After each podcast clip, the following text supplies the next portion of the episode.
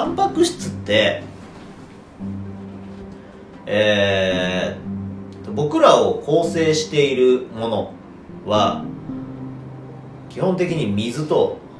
油とタンパク質なんですよ。ね。でじゃあ例えば良い包丁が欲しいって思った時にえっ、ー、と包丁の素材とか選ぶじゃないですか。包丁ってのセラミックもあるし、えー、その100均で売ってるような、まあ、ステンレスみたいなのもあるし、えーと、職人が作るいわゆる鋼っていうもので作る包丁とかもあるしいろいろあるわけですよねその素材。でその素材をどんなものを使ってるかっていうのを選んだりするじゃないですか。例えばじゃあ何ですか？えー、っと靴？革靴みたいなのをこう欲しいと思った時にどんな素材で作ってるのかなとかね。例えば僕はバレーボールをしててあのその靴の革？靴のこのこうアッパー部分っていうんですかね。革の部分の素材とかそういうのって結構みんな好きだからこそ選んだりすると思うんですよ包丁にしても。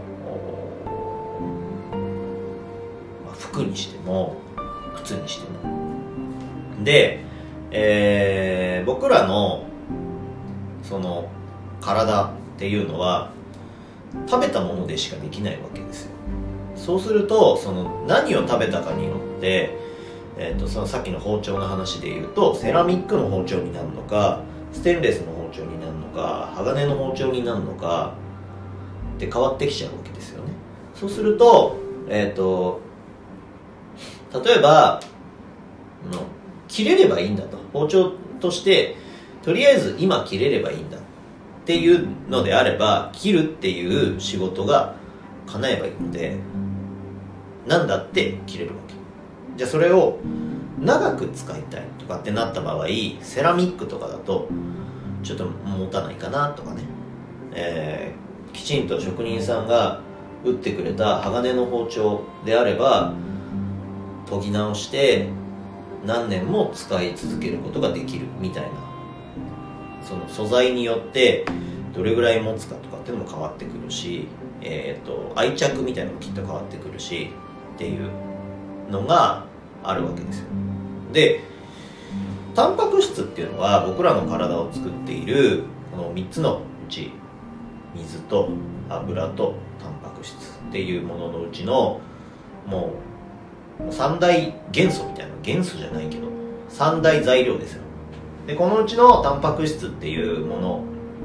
のえー、なんですか？質はやっぱりど自分たちの体をどう作るかってどういうふうにするかっていうのでえっ、と必要だったりきっと選んだ方が良かったりするよねってことです。でえっと、僕らのこう見える形見える形ね。皮膚だったり髪の毛だったり、えー、筋肉だったりっていうのはほとんどがタンパク質でできてるので、えー、材料が足りないとこれを、詐欺みたいにして作るわけですよ。ちょっとわかんないな。伝わりにくい。えっとこれをですね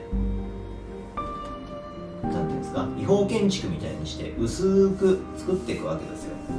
壁を薄くしたり